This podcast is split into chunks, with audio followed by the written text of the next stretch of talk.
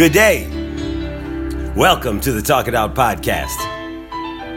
My name is Neal Bailey Harper, and today I am in focus with Why Ask Why? Why the fuck not? The music I'm listening to comes from Bruce Hornsby and the range, the way it is. Yeah. Uh, 1986, title album, the way it is. This is a great song. If you really listen to the lyrics, it's white men like this in the 80s that knew the world needed to change. Standing in the market line waiting for the welfare dime because you can't buy a job. A man in a silk suit hurries by, catches a poor lady's eye, and says, just for fun, get a job. That's America, part of it. Listen, um, want to talk about a few different things today, but first, I want you guys to, if you're so inclined, and you just got that that need for for for you're searching for something, uh, you want to hear truth, or you want to hear people say what it is. Uh, Netflix has a new documentary, a short short series called The Family, and it's based on based on real life a secretive uh, Christian group formed in 1935 after the Depression um, by wealthy white Christians in the United States. In, fact, a lot of it was done right around the area I live in, Arlington, Virginia. But they believed that God, the Depression, was God's punishment on America for following the values of FDR, Franklin Delano Roosevelt. Um, yeah. So they believe God. So, and basically, they said that Roosevelt was focusing on the poor when God really wants us to focus on the rich. Hence, my belief that religions are set up to feed the needs of those in power. And this is truly all about power. It's a man named Doug Coe, who I hadn't heard of before this, but that's what the really vicious ones, that's who they are. You don't know them, you don't see them. And this was 1935 formed. Um, matter of fact, they're responsible for the National Prayer Breakfast every year. That's the one public thing you know about them, but they never do interviews, so you don't talk to them. I'm going to watch the whole thing, and I think you should too, if you want to. Um, hey, listen, you ever remember you have children or you're around children, you've been around children, and you know they've done something it's kind of like you know the answer before you ask the question. But when you look at them and you ask them what happened or this and that, and they go, so and so, so, then you turn that thing back around on them and go, why? And they go, well, I didn't. You go, why? Hoping that they find their way to the truth, letting them know that it's okay to tell the truth. We grow up, things don't change. A lot of times, most of us know the answer to questions we ask adults before we ask them and either they're going to tap dance or they're going to talk. It doesn't matter. Some things you have to just let go of. But my point is, how long do we, when we know the answer to something, how long do we act like we don't? How how long does it is it so hard for us to just say what it is if that is exactly what it is? I'm thinking firstly about the meltdown we all saw or we should have all seen. 45 is now giving press conferences from the helicopter pad before he gets on the helicopter. Um, whether you like him or not, let's be real. This is some scary shit. Okay? This man is not connected with the rest of us. And if anybody, anybody wants to tell me that they did not cringe when 45 looked up to the skies and said, I am the chosen one, that did not make you cringe? Really? I don't I don't believe it. I believe that's an unsettling moment for all of us to see. And we saw it. So where do we go from there? Come on. The meltdown. What did he talk about? Uh, he wants again pulling on Russia, pulling Vlad's this distant lovers little thing. You know, why get back into the G8? Why do they need to be back in the G8? It's just, everything he's talking about now, I believe, is focused around one thing. He does not wish to go to jail. He realizes his election, re election, is hinged, connected to the economy. And it might not even be just the economy. We could have a great economy, but if you're crazy, you're still crazy. And crazy doesn't lead to good endings. Especially when crazy is filled with drama, and especially when crazy and drama is filled with pettiness, which all of these in, in are included in the makeup of 45 every day. Not good endings. This, however, is a great song. Uh, John Mellencamp, before he became John Cougar Mellencamp, John Mellencamp, the classic 1982 song, um, Jack and Diane from the American Fool album. I always just like to punch the screen like it does right here. Listen. Again, we sit back and because people need that $195,000 every year in Congress, hey, I get it, but I ain't selling out for it. I ain't selling my soul for it. I'm not having my spine removed to be reelected and defeat the whole purpose of being an elected official to serve the people who elect you. How can 90% of the population want complete background checks and we not get it? And how are we not firing the people who we're telling this is what we want and they don't do it? If you went to a restaurant and ordered a steak and they brought you back chicken salad, you go off. We're telling that we're telling people 90% of us, even more than 90%, want background checks, but we're not getting them. And we shrug our shoulders and go to Starbucks. It's not working, y'all. We got we got to do more than that, and we got to look at this man. And yes, you have to report what he's saying. Yes, it's it's it's fattening frogs for snakes. You got to understand that too. He's just throwing shit out there so he can do other shit that he needs to do. 180 Article 13 judges. Those are lifetime appointments of people who think like him. Hopefully, some of them will change their mind, but that's where they are right now. So, all that's in the mix. But then on the silly side of shit, I always wonder why do people do things? No, I know why. We do it because we need we need to make a living. But I'm just curious, in your town, can you ride down the highway and see somebody on any given Saturday in a 100 degree heat standing outside in a um, Uncle Sam uniform?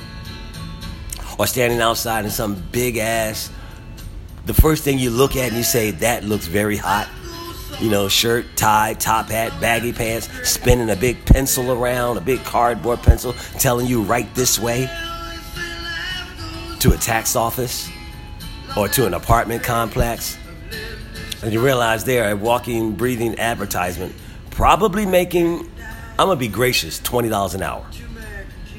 Okay, that's being gracious. They're not making $20 an hour, but they're out there doing it and in my mind, the first thing I think is that well, it's probably better than being in that office.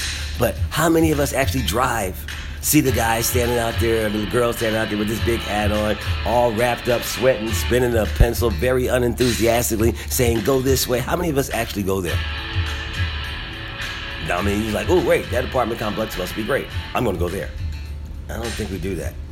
Um, why? Another why. I'm going to ask why. It's almost back to school time and why, if school systems are, are put together by some of the smartest people, whatever it is. we're supposed to have in our society people are really dedicated to children. And I was a teacher, and teachers should be making at least 50% more than they are making. I'm gonna be real about it. There is how can how can all of this happen and and all of these school systems being put together and they're always over budget. How can they always be over budget? They've taken away a lot of sports in most schools. In a lot of schools, the arts are now a special. Arts should be part of the everyday curriculum, but they're a special. So even with all these all of these things taken away, and in Virginia, the lottery doesn't that feed the education system? That should take it by itself. But we're always money short. Why? I don't get it. This is uh, Asbury Park's own Bruce Springsteen. Hungry Heart. Okay, now I'm to ask why again. And this one, we all know the answer. We all know the answer. Why do people, a certain or a section of people in Newark, New Jersey, have to get up, drive, walk, Uber, taxi to get two cases of water to provide for their everyday needs. In the largest city, in the most populated state in the United States of America, lead has been discovered in the water in certain areas. Areas that involve a lot of shade where the black people live. Okay? So you you and when when we find now, we know from our history in Flint that if we find that there's been lead in the water, it's probably been there five years before they're telling us. So, how does the governor, who I'm not going to mention his fucking name, but how do the people in this most densely populated state in the country, in the largest city in that state, when a firstly anybody, it shouldn't be anybody needing water, but when a small portion of this of your of your constituency needs water, why can't you take it to them? And how many of us could live off of two cases of water for two weeks? Think about that. Bathing, cooking, cleaning.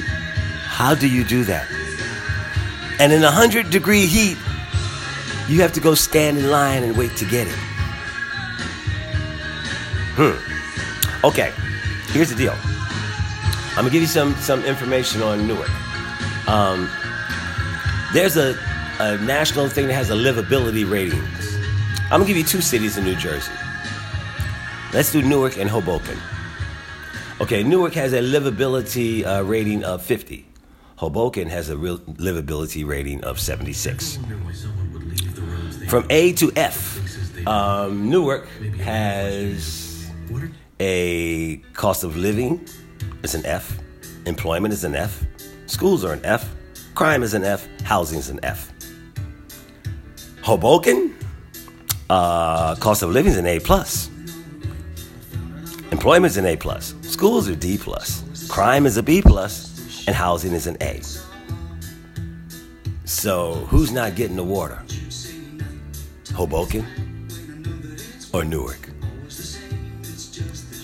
Why can the not the fire department or the police department or the fucking National Guard take water to people? Why?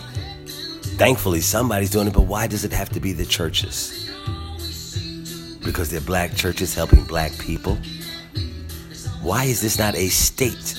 Why does this why does this not a state issue? Why is I mean, state has National Guard. Why aren't they doing this? And why two cases of water for two weeks? We can see that on TV and you see it one way. But put yourself in that situation. There's no racism? Really? So, what do you do with the governor? Where's the mayor? And if, no disrespect, but if Cory Booker is running for president, everybody should have fucking water. And way more than two cases a week. Oh, I'm sorry, every two weeks. State of the Union, guys. Why ask why? Why the fuck not? Okay? It doesn't make any sense. Some things, the water situation goes back to my, my cry about we don't really love children. We don't. If we're allowing this to happen, how can we love children?